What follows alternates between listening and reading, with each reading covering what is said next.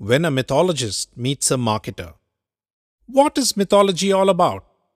Gods and demons and their shenanigans. Instead of questioning their existence or actions, what if we interpret them? What if there were hidden messages for us to fight the battle within? A conversation between a dad and daughter on this topic and the lessons therein. When a mythologist meets a marketer.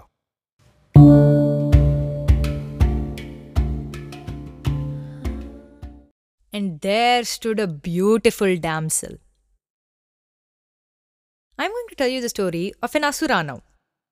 There was this one Asura who was an ardent devotee of Shiva. He devoted his entire life to doing penance to appease Shiva. And his penance bore fruit. Shiva himself came in front of the Asura and told him, I am extremely happy with how much devotion and how much time you have spent to pray to me. Let me give you a boon.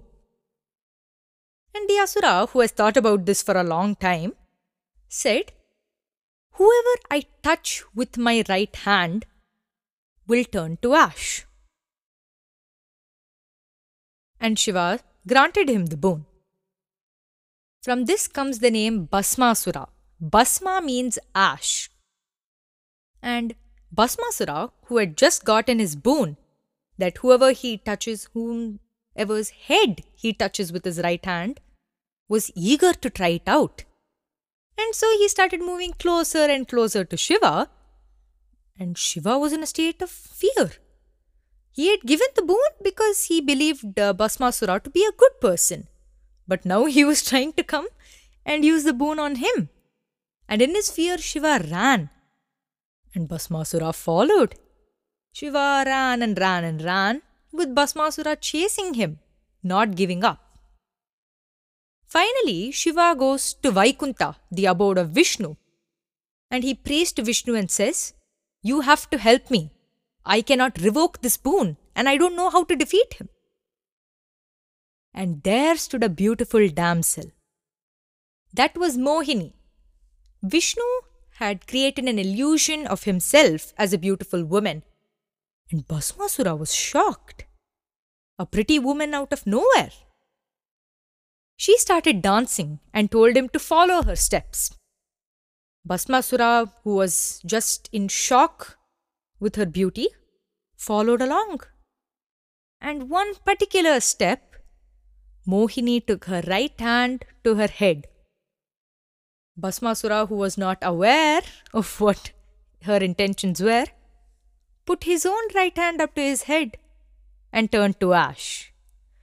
So, Mr. Marketer, what do you think is the key lesson from the story? Oh boy, there's just so much to do, so much to learn here, Shraddha.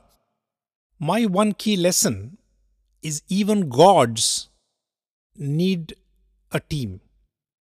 Hmm. Lord Shiva is part of the Holy Trinity, but when he is in trouble, he needs another god called Vishnu for teamwork. And there is no ego associated. Hey, I am stuck, I need help. How many of us ask? How many of us show our vulnerability? We don't because we think it is macho not to do so. At least I'm speaking from a, a male perspective. Or why should somebody else know my trouble?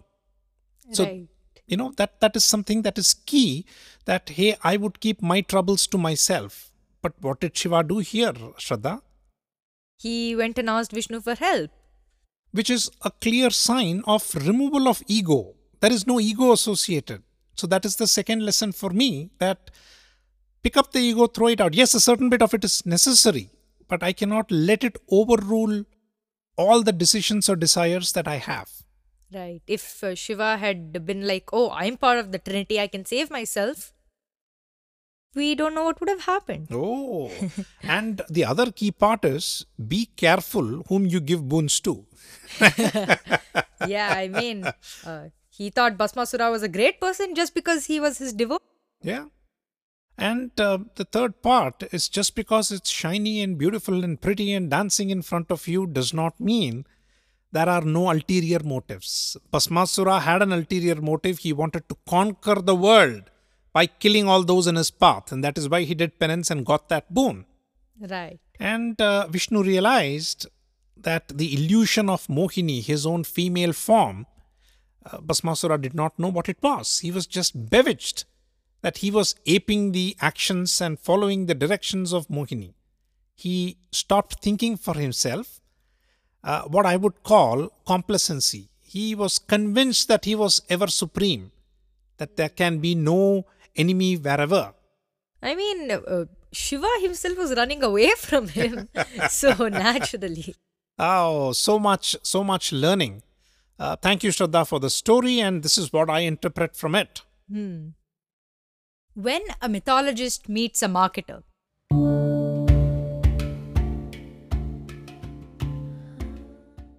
That's it for today's episode, but I'm sure that you have lots of stories and just little nuggets of information that you want to share, you want to hear our interpretations, or maybe you had a different interpretation to today's story.